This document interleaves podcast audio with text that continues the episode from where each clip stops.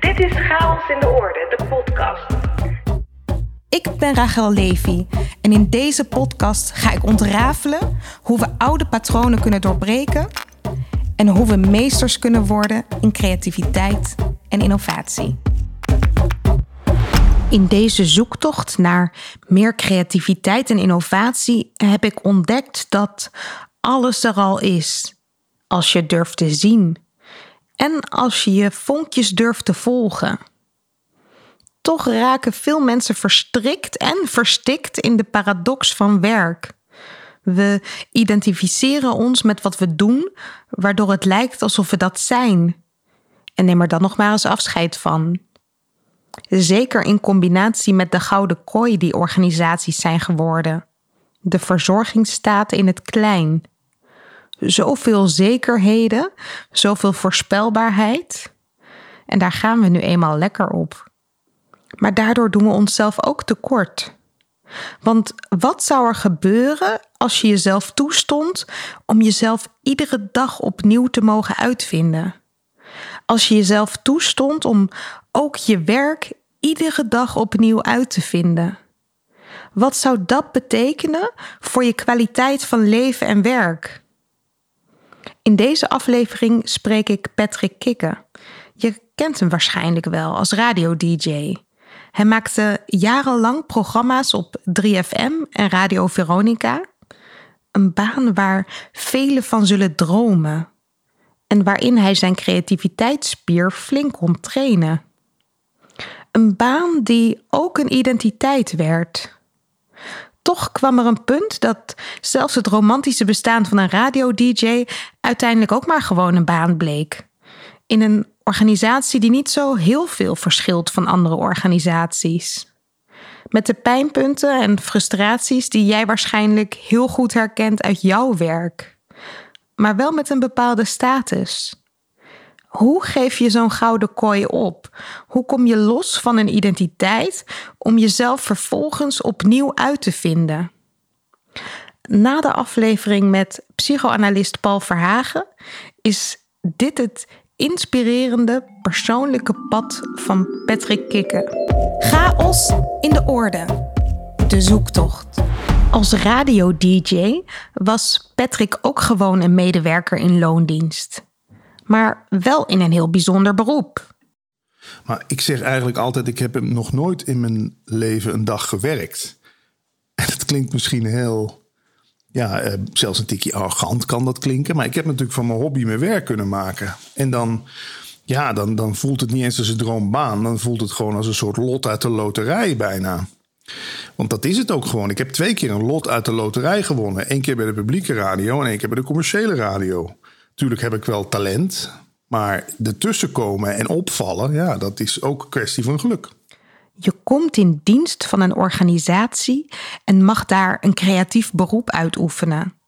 En dat voelt dus niet als werk. En nog mooier, je mag het zelf voor een heel groot deel invullen.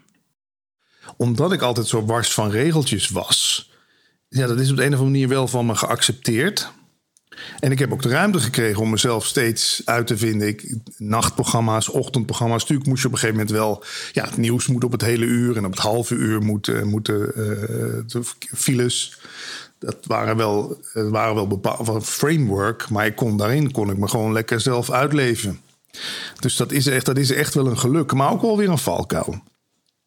Want uh, ja, ik weet, ze zeggen in de beperking toont zich de ware kunstenaar. Hè? Als ik jou natuurlijk zeg, nou, uh, schilder maar ergens in dit huis.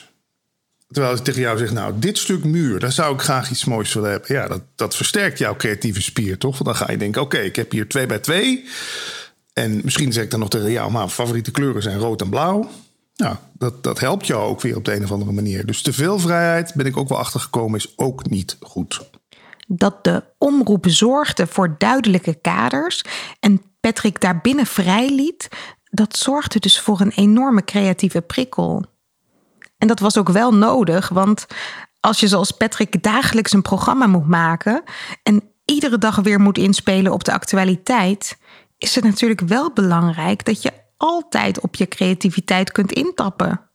Hoe val je anders op tussen alle andere programma's? Michael Jackson was net overleden.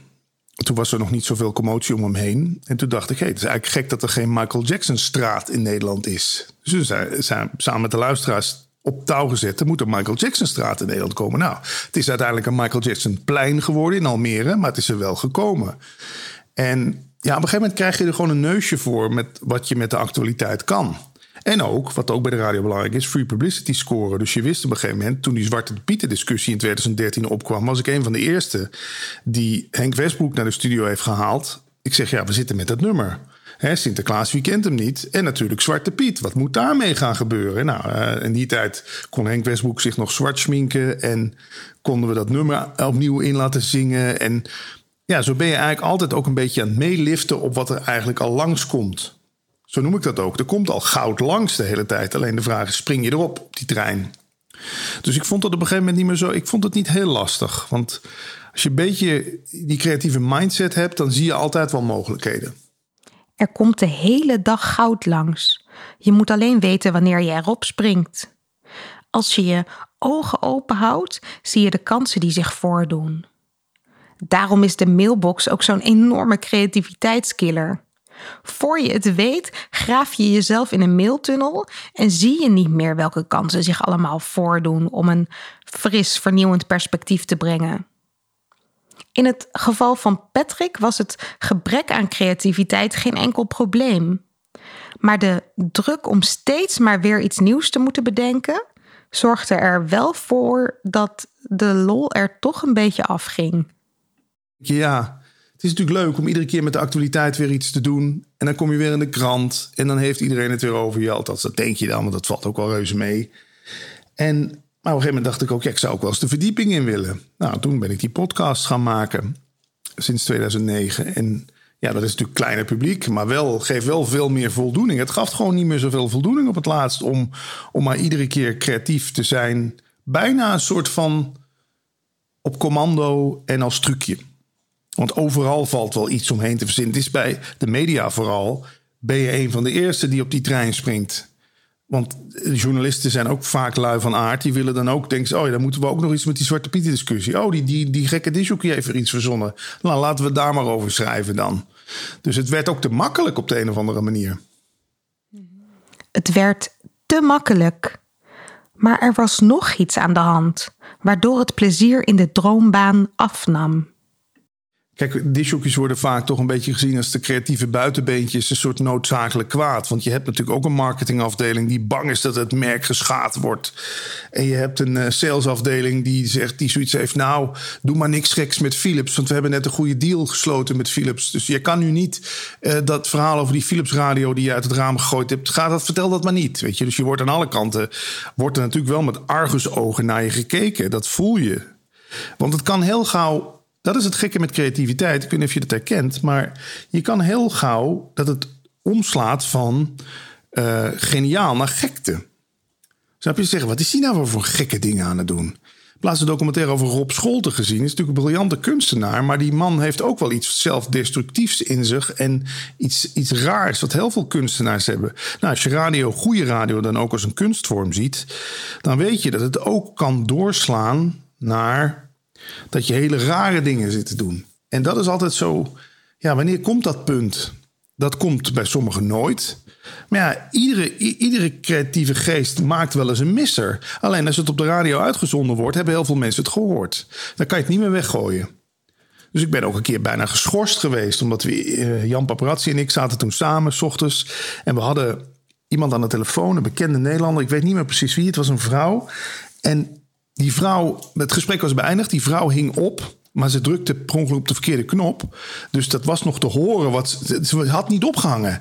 Ja, toen zijn wij natuurlijk blijven luisteren in de uitzending. Van wat zegt ze nu dan nog allemaal? Ja, het is natuurlijk super spannende radio. Maar ja, onze baas vond dat helemaal not done. Hij zegt, heb ik jullie bijna, we zijn bijna geschorst daarvoor. Hij zegt, dat kun je echt niet maken. Die vrouw wist niet dat ze nog in de uitzending was. En jij zond het toch uit. Dus snap je, ja, mij leek dat op dat moment gewoon geniaal. Ik denk, ja, dit willen we horen. Ze heeft, ze heeft niet opgehangen. Even luisteren wat ze nog meer zegt. Ja, ze zijn best wel persoonlijke dingen.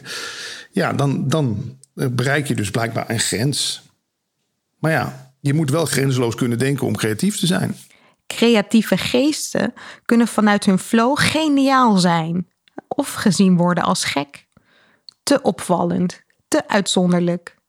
Niet voor niets voelen veel luisteraars van Chaos in de Orde zich vaak een vreemde eend in hun organisatie. Misschien jij ook wel.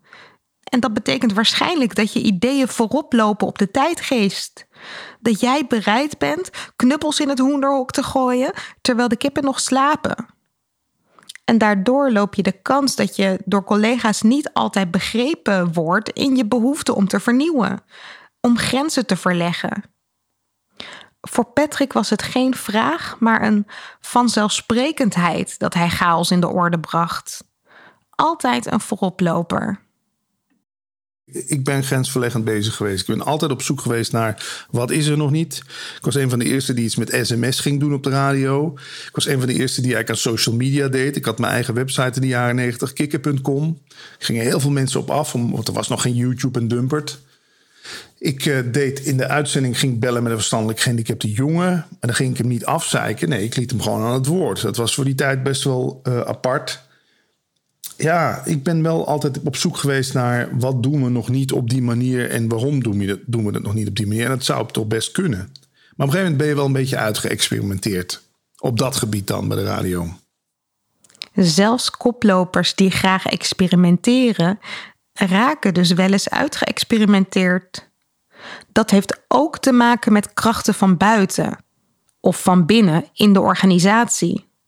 Want zelfs een creatieve sector als de radio is stiekem conservatiever dan het lijkt. Zeker in de tijd dat ik bij 3FM werkte, toen werkte ik voor de Tros, inmiddels Avro-Tros. En dan kreeg ik heel vaak te horen, zo doen wij dat niet hier bij de Tros. Ik ging bijvoorbeeld telefoongesprekken opnemen. Dat is nu gewoon, uh, gewoon uh, gemeengoed bij de radio. Dat als jij, dat jij niet direct live in de uitzending komt. je wordt eerst opgenomen zodat het nog even wat korter geknipt kan worden. Ik had dat in Amerika gehoord. Ik denk dat dat ga ik ook doen. Ja, dat doen wij hier niet bij de Tros telefoongesprekken opnemen. Maar ja, een maand later stond er wel dat apparaat uit Amerika. waarmee je heel snel telefoongesprekken kon monteren. Dus ja, ik heb, ik heb wel wat grensjes verlegd. Maar op een gegeven moment moet je ook wel eieren voor je geld kiezen. En dan, ik ben gelukkig naar Veronica kunnen gaan. Daar, bij Veronica werd ik om de dingen gewaardeerd... waarbij ik bij de Tros op mijn, op mijn uh, uh, flikker kreeg, we maar even zeggen. Dus dat ik een eigen website had, vonden ze bij de Tros helemaal niet leuk.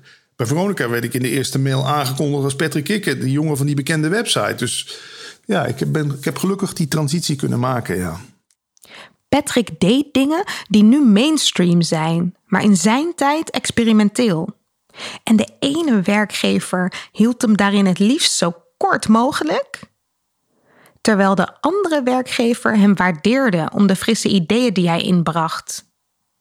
Dus daar waar je in de ene organisatie als vreemde eend weinig ruimte ervaart, kan dat in een andere organisatie heel anders zijn. De vraag is: waar conformeer je je aan? En hoe lang? Ja, het is een lastig spanningsveld, hè? want ik had natuurlijk, als ik bij de Tros me een beetje geconformeerd had, had ik daar, ik heb daar nu zes jaar gewerkt of zo, had ik daar dan misschien al tien jaar kunnen werken. En was ik misschien op Radio 2 terechtgekomen, wat nu toch de best beluisterde zender van Nederland is. Maar ja, als, als, als. Ik, ik geloof daar niet zo in. Ik bedoel, ik ben als een van de weinigen in Nederland stream ik vanuit thuis live naar YouTube. Je lopen gewoon een aantal streams. Ja, dat doet ook bijna niemand. Ik, mijn hartje gaat daar gewoon van dansen. Dus ik, ik, ik ben, dat zit ook in de aard van het beestje. De aard van het beestje bracht Patrick bij Veronica, waar hij op dat moment beter paste. Toch stokte het daar na een aantal jaren ook. Ik had daar eigenlijk wel kunnen doen en experimenteren wat ik wilde. Hitlijsten presenteren, avond, ochtend, middag, kranten, persscoren, in de Heineken Musical draaien. Op een gegeven moment zit je tegen een plafond aan of zo. Ja, dan wordt het een trucje. En ik ging steeds meer met hangende pootjes er naartoe. Maar ja, dan doe je het op een gegeven moment voor de naam en de faam en het salaris. Ja, dat, dat hou tenminste, ik hield dat na nog negen maanden op mijn, op mijn tandvlees vol. En toen was het echt op. Weet je, het was, voelde echt als een soort handdoek waar nog een laatste druppel uitgeknepen is. Zo, of zo, en, en daarna is het, is het op, komt niks meer uit. En ik heb nog met allerlei kunst en vliegwerk. Ik had nog een heel team ingehuurd om grappen voor me te schrijven en zo. Maar ik kreeg het niet meer. Ik kreeg die creatieve vonk kreeg ik niet meer uh, op die plek in ieder geval opnieuw aangewakkerd. Maar dat kwam ook. We werden overgenomen. Er de, de, zat een fusie aan te komen. John de Mol had ons opgekocht, om het maar even zo te zeggen. Dus ik zei ook altijd: jongens, sinds dat bekend is, zit de angst hier in de muren. En als er iets dodelijk is voor creativiteit, is het angst. Want dan gaat iedereen dit doen. Iedereen gaat zijn eigen hachje verdedigen, zijn plekje verdedigen. Was er ook nog een manager zo stom om te zeggen: Ja, jongens, nou, we moeten binnenkort dus allemaal om onze eigen functie gaan solliciteren. Nou, toen voelde je helemaal zo door het pand heen. een soort windvlaag van angst. Ja, en ik ben een gevoelige type. Ik bedoel, ik denk dat iedere creatieve geest gevoelig is. Want je voedt je ook de hele dag met met prikkels en met ideeën. Daarom voer ik ook graag gesprekken met mensen. Ik ga ook vaak de snelweg af om binnendoor te rijden. Omdat ik gewoon weet dat één, één bord wat langs de kant van de weg hangt... kan mij inderdaad inspireren om weer een leuk radio-item te verzinnen. Of inspiratie is natuurlijk overal. Het leven is je grootste inspiratiebron. Dus ja, en als je dan in een pand creatief moet zijn... waar de angst heerst en, en overheerst ja, dan dat, dat, ik denk dat dat me ook wel aardig uh, heeft opge, op doen branden. Als je creatief moet zijn in een pand waar de angst heerst, kom je niet meer in contact met je creativiteit. Iedereen die een reorganisatie heeft meegemaakt, herkent dit. Iedereen die in een organisatie werkt waar je uren moet schrijven en verantwoorden, herkent dit. Iedereen die wordt afgerekend op maandelijkse targets, herkent dit. In de vorige aflevering benoemde Paul Verhagen het nog. Angst is dodelijk.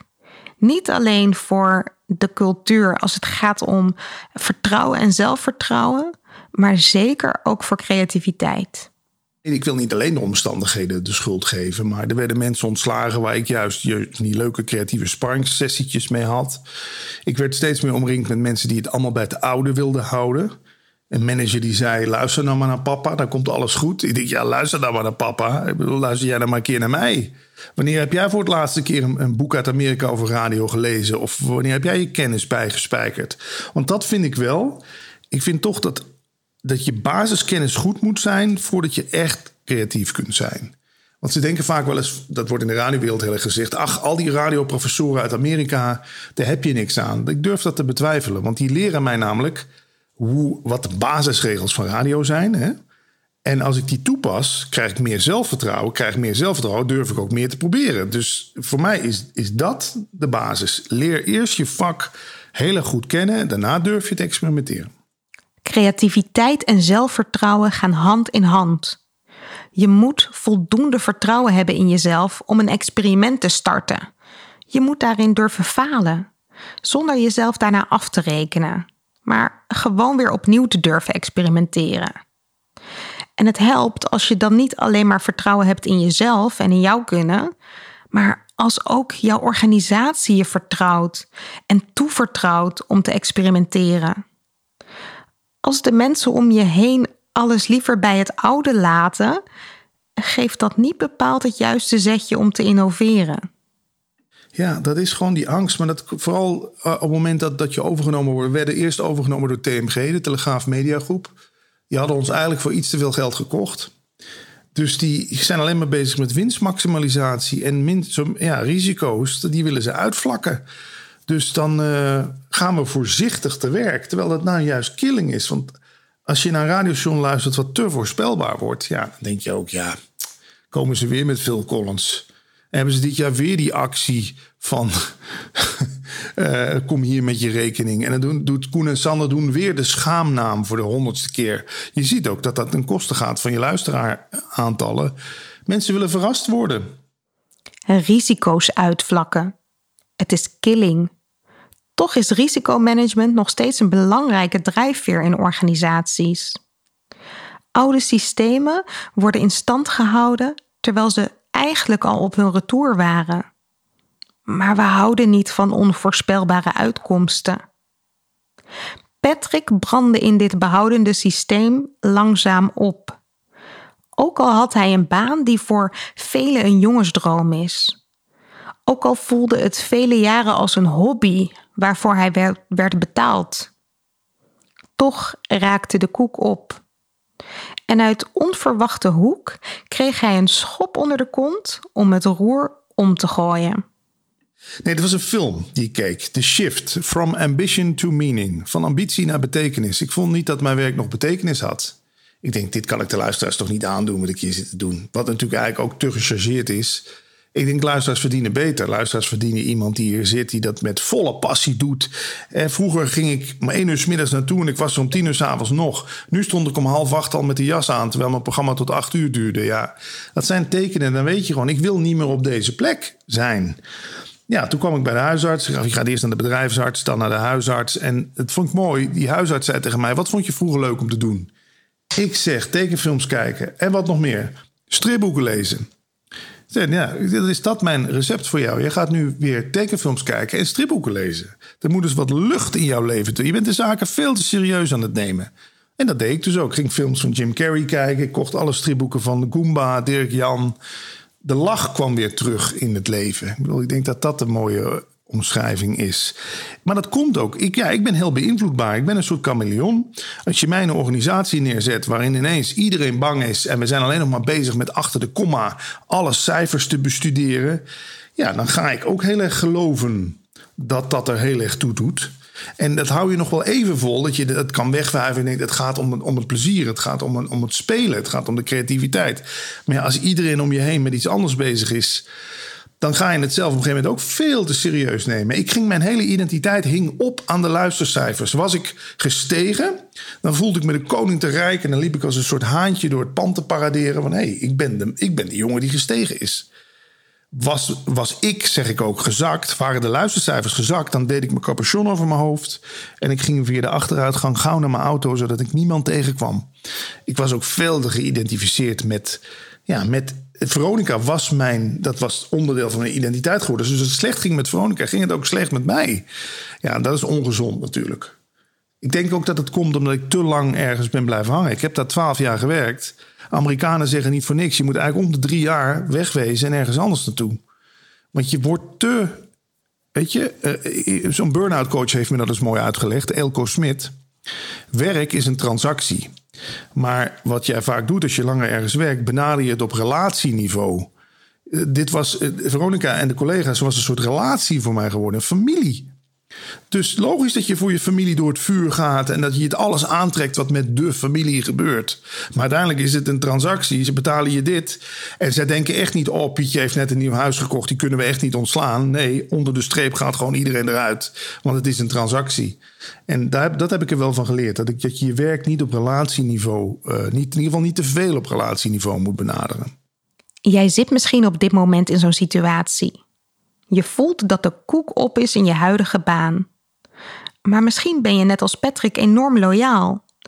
Aan je collega's, aan je werkfamilie, aan de identiteit die je ophangt aan je werk. Het kan zijn dat je niet durft te bewegen. En inderdaad, het is spannend. Zeker omdat we vanaf onze vroege jeugd worden geprogrammeerd met angstige overtuigingen. Patrick heeft zichzelf na zijn burn-out één groot doel gesteld: een leven zonder stress. Zoals ik ben gestart met mijn zoektocht naar creativiteit en innovatie, zoekt Patrick nu al een paar jaar naar hoe een leven zonder stress eruit ziet. Ik kom met een, een angstig gezin. Met ouders die, ja, nou, ik noem maar wat. De deurbel ging. Oh, de deurbel gaat. Weet je wel, dat, zo ben ik opgegroeid. Of, och, er komen mensen op visite. Er is post, weet je wel. Ik, ja, op een gegeven moment, ieder live event werd door mijn ouders gewoon een soort van bestempeld als... Uh, dit hebben we niet verwacht, dus het is eng. Nou, dan leef je dus in een stressvolle omgeving op. Ook een beetje een onveilige omgeving. Mijn vader dronk graag. En die, uh, ja, dat was altijd maar aftasten. Hoe staat jouw pet? Heeft ook weer een kwaliteit opgeleverd. Daardoor ben ik zo gevoelig geworden dat ik mensen goed aanvoel. En ik, dat ik een beetje situaties kan inschatten.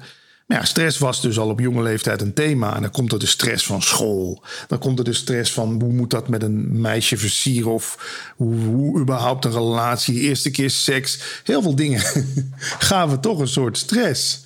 Dus dan werd mijn utopie werd een leven zonder stress. En ja, moet ik heel eerlijk zijn, het, het is een utopie. Het kan volgens mij ook niet. Maar dat heb ik bij de radio geleerd. Als wij een prijsvraag gingen verzinnen bij de radio, dan was het eerste idee: we, gaan een reis naar de maan weggeven. Dan werd het uiteindelijk een reis om de wereld. Waar wij begonnen met een reis om de wereld, dan was het een reis naar New York geworden. Waar we begonnen met een reis naar New York, was het een reis naar Italië geworden enzovoort. Het wordt steeds kleiner. Dus mijn leven zonder stress hier. We zetten een soort punt. Het ultieme. Nou, als het dan een leven met minder stress wordt, is het toch ook al winst. Dus voor mij is is dat die zoektocht. Gewoon. En ook onderzoeken wat geeft dan zo die stress in jouw leven. Inmiddels heeft de persoonlijke zoektocht van Patrick grote vormen aangenomen. Hij begon als een van de eerste in Nederland met podcasten. Hij sprak honderden mensen. Dus je kunt stellen dat Patrick inmiddels expert is in leven met minder stress. Hij schreef er ook een boek over. En de belangrijkste conclusie die hij voor zichzelf heeft getrokken is deze. Ja, toch met name de beoordeling die wij constant geven aan situaties. In principe is er nu bijvoorbeeld niks wat ons stress geeft. Maar als ik mijn hoofd even de kans geef, kan het verzinnen dat die lamp, dat is toch irritant, die had iets anders moeten hangen. Jij had nu wat te drinken moeten hebben, mijn kopje is ook leeg. En voor dit weet zit ik mezelf stress aan te praten over de situatie. In principe zijn situaties gewoon neutraal. En dus veel stress is onnodig. Want stress is gewoon. Eh, er komt door of er is iets wat we niet willen, of we willen iets wat er niet is. Dat zijn dan de twee pijlers zo'n beetje. Als ik me met het verleden ga bezighouden, krijg ik ook stress. Want dan ga ik inderdaad denken, ja, ik had toch eigenlijk nog bij de landelijke radio moeten werken.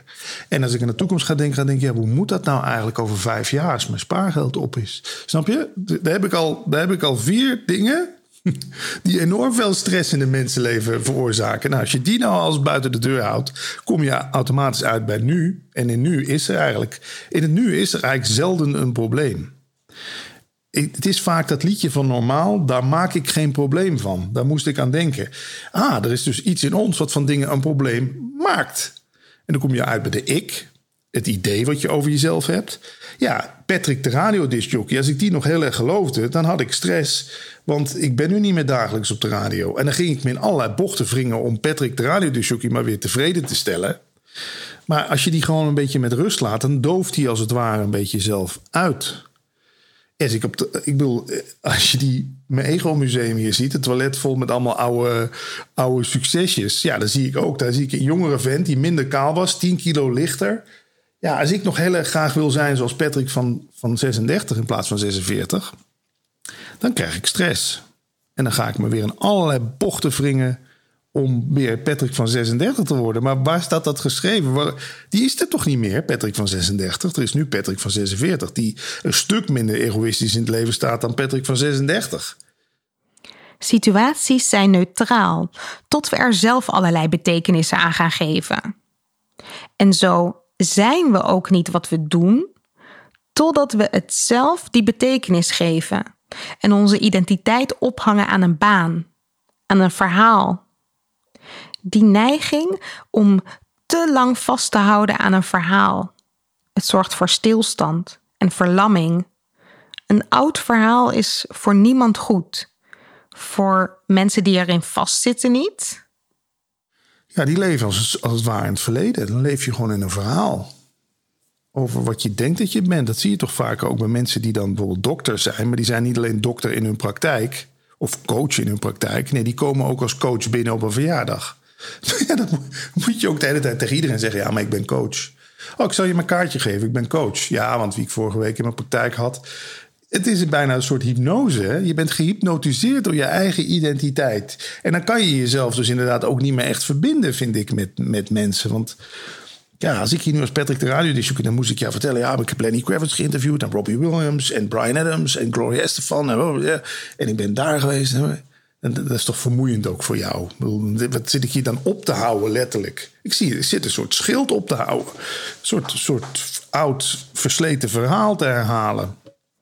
Die ingesleten verhalen zijn ook voor organisaties funest.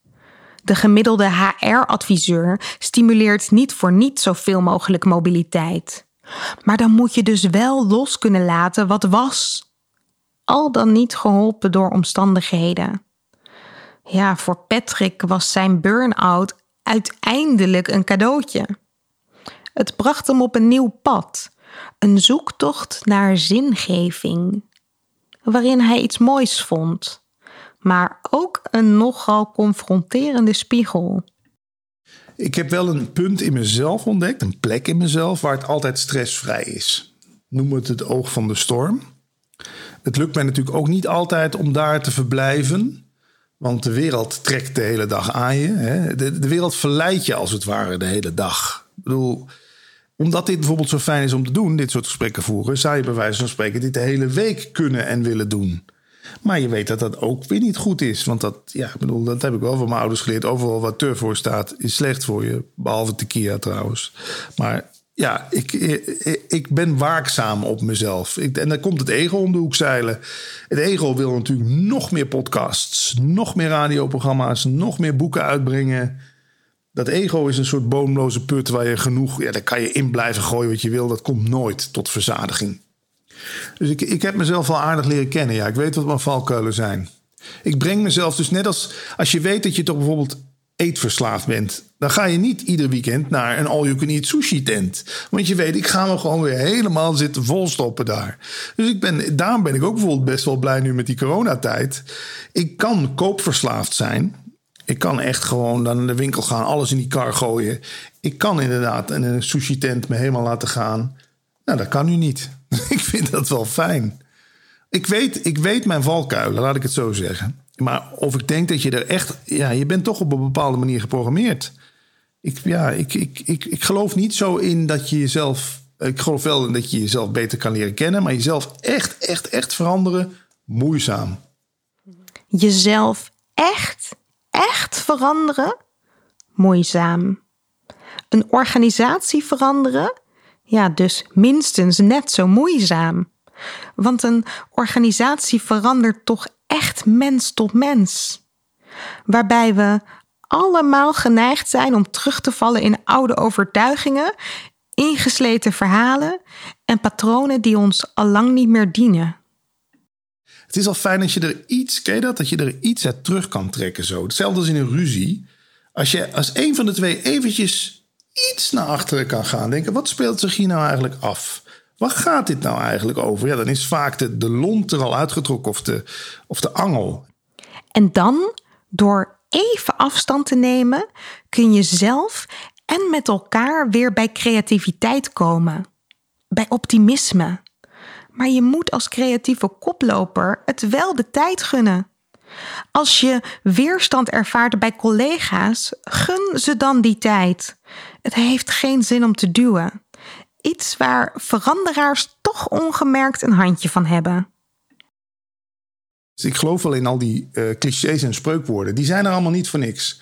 Mijn vriend Paul Smit, met wie ik al sinds 2009 een podcast doe, die zegt altijd: gras groeit niet harder door eraan te trekken. En daar, ik geloof daar wel in. Ik bedoel, soms is een idee gewoon, is de tijd er gewoon nog niet rijp voor. En dan kan je het wel van de daken gaan schreeuwen. Dat heb ik wel bij de radio geleerd. Timing is wel ook belangrijk. Want als ik in, janu als ik in februari over de Zwarte Pieten discussie begin, daar is niemand op dat moment mee bezig. Begin je er in oktober, november over, ja, dan leeft het. Dus wat leeft er al? En wat kun je eraan toevoegen? Ik ben, ik ben daar wel van. Daarom ben ik nu ook bij Leven zonder Stress een soort lockdown special begonnen. Omdat ik van mezelf ook vond, ja, je moet toch iets meer meegaan op de golven die al voorbij komen. als surfer Zeggen ze wel, mijn, mijn, dochter had ooit een tekstje op een, op een, ehm, op een plaatje gezet. Only dead fish go with the flow. Only dead fish swim with the flow. En ik denk, ja, maar een surfer wacht ook op het juiste moment dat die juiste golf voorbij komt. En bam, ik pak hem en ik maak de mooiste beweging alle tijden. Dat, dat is nog wel eens een, dat is een les die ik wel heb moeten leren. En waar ik volgens mij ook voorsprong heb. En ik zie heel veel radiozenders gewoon iets doen omdat ze zelf denken dat het een goed idee is. Maar leeft het al bij de mensen? Kijk, dat ze nu in januari geld gaan weggeven bij diverse radiostations, top. Want heel veel mensen zitten in januari te denken: shit, wat heb ik nou allemaal weer in die feestdagen uitgegeven? Ik heb cash nodig. Maar als je dat inderdaad, als je iets, nu iets gaat doen, ik noem maar wat, je gaat nu iets heel raars. Je zou nu, um, hoe noem je dat spul wat je insmeert tegen de zon? Je gaat nu zonnebrand weggeven in januari. Slaat nergens op. Maar toch vaak merk ik ook bij ondernemers, die gaan zonnebrand weggeven in februari. Ja, maar er heeft nu niemand behoefte aan. Er zit niemand op te wachten. Het leeft niet. Dat je dat inderdaad in mei, juni gaat doen. hey, Maar dan hebben vaak mensen die denken: ja, maar dat doet toch iedereen al? Of nee, dan doe je het op jouw manier. Dan geef je, zou ik bij de radio, zou ik dan bijvoorbeeld als prijs weggeven: uh, vijf olievaten vol met zonnebrandolie. Weet je wel? Dat spreekt tot de verbeelding. Dat is bij radio ook altijd een gouden regel. Uh, dingen doen noemen ze dan die larger zijn than life. Larger than life. Niet een reis naar Londen. Dat kan iedereen nog wel betalen. Nee, een reis om de wereld. Spreekt tot de verbeelding. Geef dingen weg die mensen ook niet kunnen kopen. Geef dingen weg die, die, waar mensen denken: wow, wat lijkt me dat gaaf. Dat doen ze bij Sky Radio nu. Een jaar lang gratis leven. Ze kunnen ook zeggen: je wint 30.000 of 40.000 euro. Wat. Dat klinkt toch veel minder speciaal dan een jaar lang gratis leven. En dat is bij de radio regel nummer 1. Je maakt van iets kleins iets groots. Of je maakt van niets iets. Wil jij met jouw creatieve ideeën niet steeds tegen een muur oplopen? En wil je voorkomen dat je net als Patrick opbrandt? Dan moet je je kruid niet te vroeg verschieten. Aansluiten bij wat al leeft. Tot de verbeeldingsspreker van je collega's. Weerstand zien en even afstand nemen. Aanvoelen wat een goede timing is voor jouw voorstel. Als jij ziet dat het anders kan, maak het dan super aantrekkelijk. En ben je ongeduldig? Wil je eigenlijk niet wachten tot de tijd rijp is? Nou ja, dan kun je dat proces best een beetje versnellen. Nou, je kan natuurlijk wel draagvlak creëren voor dingen. Hè? Je kan als als voorzichtig beginnen te praten met iemand. En zeggen joh, ik, ik heb zo'n gek ideetje. ik weet niet of het iets is. Kijk, ik, maar ik heb wel geleerd als je met heel veel bravoer iets aankondigt, dan uh, kan hij ook heel gauw snel vallen. En heel veel mensen roept het ook weerstand op. Hè? Een manager van mij deed dat altijd heel slim. Die had dan bijvoorbeeld een idee, maar dan ging hij eerst eens met wat mensen lunchen. En dan legde hij het dus voorzichtig in de week. En dan begonnen we daar zo eens een beetje over te praten. Ja, en uh, ik weet niet, dat zul je ook kennen uit het bedrijfsleven. Maak mensen, betrek mensen erbij. Hè?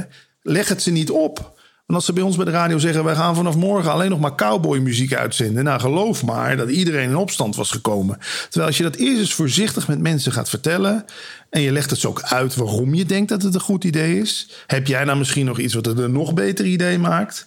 Ja, ik weet dat klinkt allemaal heel utopisch. Dat gebeurt in weinig organisaties. Of althans, ik heb het weinig meegemaakt. Er werden ons veel dingen top-down. Er werden ons opgelegd. Je kunt intern alvast wat balletjes opgooien, mensen in een vroeg stadium betrekken, samen een klein idee groot maken. En dus ook loslaten dat je idee alleen van jou is. En dat is best lastig. Maar toch betekent co-creatie niet dat je je moet inhouden. Maak het maar zo groot mogelijk als jij denkt dat het is of moet worden. Dat zie je bij kinderen toch ook. Die willen toch het mooiste zandkastel bouwen wat ooit gebouwd is. Niet maar een zandkasteel. En als jij vindt dat jouw idee gewoon een heel goed idee is, start maar eens een experiment. En vraag jezelf af: moet ik daarvoor echt eerst toestemming vragen? Of durf ik het risico te nemen en het gewoon te doen? Patrick heeft van zijn toilet een ego-museum gemaakt. Ik ben er geweest. Uh, tussen alle oude verhalen die daar aan de muur hangen, hangen ook nieuwe wijsheden. Zoals deze quote: Better an oops than a what if. Ja, dat is echt mijn levensmotto. Bij de radio ook. Je kunt beter na afloop sorry zeggen dan dat je van tevoren toestemming moet vragen. Dus bij de radio deed ik ook maar gewoon dingen. En uh, ik denk, nou, ik hoor wel. Op een gegeven moment had ik bedacht: als ik moet niezen, dan zet ik de microfoon open. Want dat vond ik zo geinig. Er kwamen er gewoon 40 sms'jes binnen met gezondheid. Ik denk, ja, dat is toch ook grappig. Je zit aan de radio te luisteren. Je hoort gewoon iemand midden door een plaat. Midden door een reclameblok. Midden door een nieuwsbericht. Hoor je gewoon iemand niezen. Ja, dat heb ik dus een week of vier volgehouden. Toen moest ik op matje komen. Zit jij nou door de reclame heen te niezen? Zeg, ja, is toch geinig? Nee, dat kun je echt niet meer maken. Ik zeg, ja, en door het nieuws ook niet. Dan ben ik het alleen maar bij platen gaan doen, weet je wel. Maar op een gegeven moment is daar ook wel weer de lol vanaf. Want ja, weet je, ja, zo ben je maar gewoon kleine dingetjes aan het uitvergroten. En, maar ik ben wel blij dat ik die speelruimte nog steeds kreeg. Want was ik toen op het matje geroepen en had een baas tegen mij gezegd nog één keer ergens doorheen niezen en je bent van mij, hè? Daarmee slaat hij de rest van mijn creativiteit dicht. Dat is het nu het grote probleem bij de vier zenders van John de Mol. Radio 538, Veronica, Sky en Radio 10. Hij pakt de telefoon tijdens een uitzending. En hij zegt gewoon tegen de disjockey...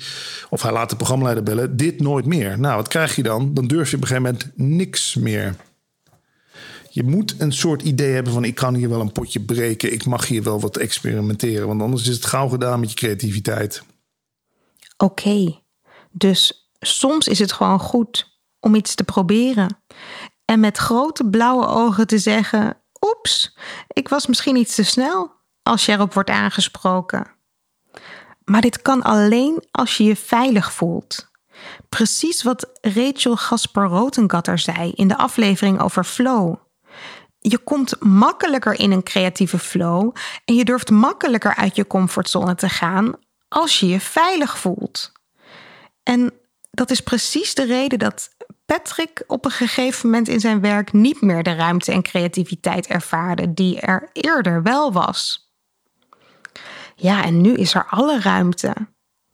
Patrick maakte zich los van de bestaande mediakanalen en startte zijn eigen mediakanaal met een van de langslopende podcasts in Nederland.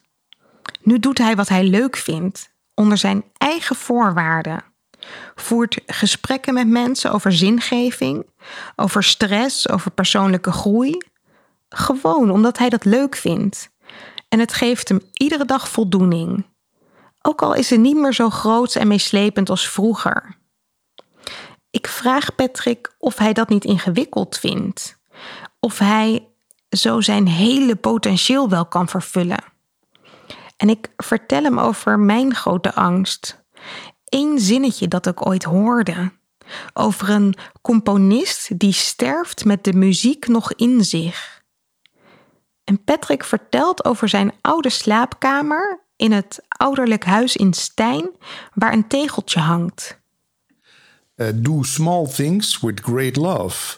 En het zit hem dus ook in. Ik heb, ben erachter gekomen dat er ook in de kleine dingetjes zit. Weet je, we denken vaak bij creativiteit aan enorme projecten. Maar die plant water geven, omdat hij nu water nodig heeft, is ook al een daad van liefde, creatie. Iets kleins, waardoor die plant natuurlijk weer helemaal kan opbloeien. Dus je weet, je weet ook niet altijd wat je aan het creëren bent. Als ik daar in de supermarkt ben en ik, ik zeg iets heel leuks. Ik geef een meisje compliment over, achter de kassa over haar uh, piercing. Noem maar wat. Misschien inspireert haar dat wel om later een piercing shop te starten. Hè? Dat is dat beroemde butterfly effect of zo. Of hoe noemen ze dat? Hè? De, de, dat dat een, een, als een vlinder met zijn vleugels klapt in Japan... dat kan hier een wervelstorm tot gevolg hebben. Dus ik geloof ook wel heel erg in het kleine. Dus ik kan ook niet sterven, denk ik, met de muziek in me. Want je bent de hele dag aan het musiceren. Je bent de hele dag aan het fluiten. Door, door wat je allemaal, tenminste als je een beetje communicatief bent en ook niet helemaal in jezelf gekeerd, volgens mij, kan ik, die, kan ik dat ook niet stoppen. Dat wilde toch, dat wil eruit. Maar het is gelukkig niet meer zo in die enorme vormen. Zoals, want dan moet je je voorstellen, radio is letterlijk. Je, je staat eigenlijk tegen heel Nederland te roepen. Hè, met al die zenders die overal aanstaan. Ik ben nu dan een beetje aan het uh, narrowcasten in plaats van broadcasten. Ik, ik doe dat in kleinere vorm. Dus ja, nee, dat, dat bij mij geen angst op. Ik zie wel het voorbeeld van mijn vader. Dat is nou echt een man die zijn hele leven in angst geleefd heeft en daardoor niet zijn potentieel heeft kunnen waarmaken. Maar dan zie ik hem wel meegenieten van wat zijn jongens. Hè, mijn broer ook DJ, heeft ook hits gescoord in de top 40. Wat zijn jongens dan aan creativiteit hebben. hebben. Dus soms slaat het volgens mij ook wel eens een generatie over. Maar doordat mijn vader ons altijd wel de mogelijkheid gegeven heeft om naar de radio te gaan, om, om ons, uh, mij vroeger met mijn computer mijn gang te laten gaan, ja, heeft hij wel de bedding gegeven dat die creativiteit via ons eruit kon komen.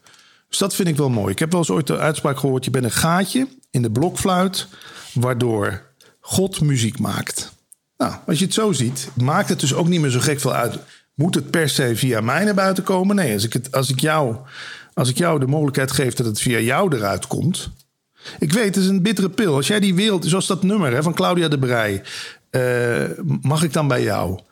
Dat heeft volgens mij Jeroen van de Boom heeft daar de grootste hit mee gescoord. Dat was voor Claudia de Brij natuurlijk een, even een bittere pil. Dat is mijn kindje en jij gaat er een mooie sier mee maken. Maar langs de andere kant heeft Jeroen van de Boom daar wel weer heel veel mensen mee geraakt. Dus zet je ego opzij. Durf ook je creativiteit via een omweg uh, de wereld te laten bereiken en andere mensen te laten inspireren. Ik vind het mooi hoe je impact maakt met kleine acties. Hoe je idee kan groeien via anderen. Hoe je zelfs soms juist creëert vanuit het idee van de ander. Hoe het loslaten van je ego zorgt voor meer rust. Dat het allemaal oké is. Dat soms je baan zorgt voor enorme creativiteit en dat diezelfde baan je kan opbreken. Dat er altijd een raam open gaat als je een deur sluit. Dat jij verkrachtig bent en je creativiteit ook. En dat een reorganisatie, een burn-out of het inleveren van status en salaris in eerste instantie wel zorgen voor een knauw, maar dat uit chaos altijd groei ontstaat. Iets moois. En misschien zelfs wel een leven zonder stress. Chaos in de orde. De zoektocht. Het gesprek met Patrick voerde ik aan zijn keukentafel. En dat kenmerkt het gesprek. Het was informeel, uh, persoonlijk. We hadden ook tijdens een verjaardag aan de praat kunnen raken en precies dezelfde onderwerpen kunnen bespreken. Tenminste, ik ben sowieso nooit zo van de koetjes en de kalfjes. In het verhaal van Patrick vond ik ook direct herkenning, want zijn verhaal is representatief voor mijn verhaal en voor de verhalen van zoveel anderen die ergens in hun werk vastlopen en zichzelf dan opnieuw moeten uitvinden. En dat hij dan radio-dj was en ik ambtenaar, ja, dat maakt eigenlijk niks uit. Het verhaal van Patrick laat zien hoe we ons identificeren met ons werk en hoe we onbewust geneigd zijn ons te meten aan wat anderen van ons vinden. Als we succes hebben, wat dat dan ook mag betekenen, worden we daarin bevestigd. Hoe meer zekerheid, hoe meer expertise, uh, hoe meer salaris, uh, ja, hoe meer uh, wat dan ook, hoe meer oude verhalen misschien wel, hoe meer we gestimuleerd worden om vooral te blijven doen wat we doen. En te zijn wie we zijn voor onze omgeving. Maar het nadeel is dus dat we onszelf daardoor enorm gaan identificeren met onze banen. En zo'n aangemeten identiteit staat in de weg om te vernieuwen. Om het te zien als een verhaal. Een, een verhaal dat je iedere dag een nieuwe wending kunt geven. Een paar jaar geleden ontmoette ik een jurist en die wilde haar baan opzeggen om een reisblog te beginnen. En hoewel ze in haar hart al lang wist dat dit haar zoveel meer voldoening zou geven dan haar baan als jurist, verklaarde iedereen in haar omgeving haar voor gek. Want zoiets geef je toch niet op? Je hebt er zo lang voor gestudeerd. Je hebt zo'n prachtig salaris. En je kunt nu alles doen wat je wilt. Of een goede vriendin van mij die psycholoog was. Of eigenlijk nog steeds is, want haar titel heeft ze nog steeds. Nou, zij wilde het roer volledig omgooien en vrouwelijke ondernemers helpen om een sterk persoonlijk merk te bouwen. Echt een heel ander soort missie. Maar hoe kom je dan los van jezelf als je al jaren bij iedere ontmoeting zegt: Ik ben psycholoog? Dat ik ben en ik doe twee verschillende dingen zijn, vergeten we zo snel ieder verhaal van mensen die zichzelf opnieuw uitvinden, vind ik daarom inspirerend. Want het vraagt echt wel wat. Je gaat nu eenmaal tegen de verwachtingen van anderen in. En toch levert het ook altijd iets op. Dat zie je aan Patrick. Die heeft zich losgemaakt van zijn publieke succes, maar heeft daardoor wel weer zijn eigen stem, zijn eigen creativiteit en een onafhankelijk platform gevonden. Ik hoop dat het jou aan het denken zet. Om je eens af te vragen: waar identificeer ik me nu misschien te veel met mijn werk? En welke ruimte zou ik ervaren als dat wegviel? Als dat verhaal niet bestond? Waar zou ik dan meer aandacht aan willen geven? En leidt dat misschien wel tot een nieuwe invulling van je huidige werkwijze in je huidige organisatie? Of is het een schop onder je kont om je talent ergens anders in te zetten? En als je je bespiegelingen met me wilt delen, geheel vertrouwelijk natuurlijk, stuur dan zeker een mailtje naar podcast.chaosindeorde.nl. Ik wens je in elk geval een hele fijne overpeinzing. Luister vooral ook eens de podcast van Patrick over leven zonder stress. Of lees het gelijknamige boek waarin heel veel mooie lessen zijn verzameld. Creativiteit, innovatie. Het lijkt omgeven door een mysterieuze mist. Een geheim voor briljante breinen en getalenteerde kunstenaars. En toch, het moet toch voor iedereen toegankelijk zijn? Aflevering voor aflevering graaf ik steeds een stukje dieper. Ben jij enthousiast? Abonneer je dan op deze podcast en laat een review achter in de app waarmee je luistert. Hoe meer reviews we ontvangen, hoe meer mensen deze podcast kunnen vinden. Zo zorgen we samen voor meer chaos in de orde. Wil jij zelf chaos in de orde brengen? Download dan gratis het e-book Chaos. 10 manieren om patronen te doorbreken. Je vindt het op chaosindeorde.nl/slash podcast. Deze podcast wordt je aangeboden door Huis van Verbeelding, het bedrijf voor zakelijke creativiteit. Tot de volgende keer en veel chaos!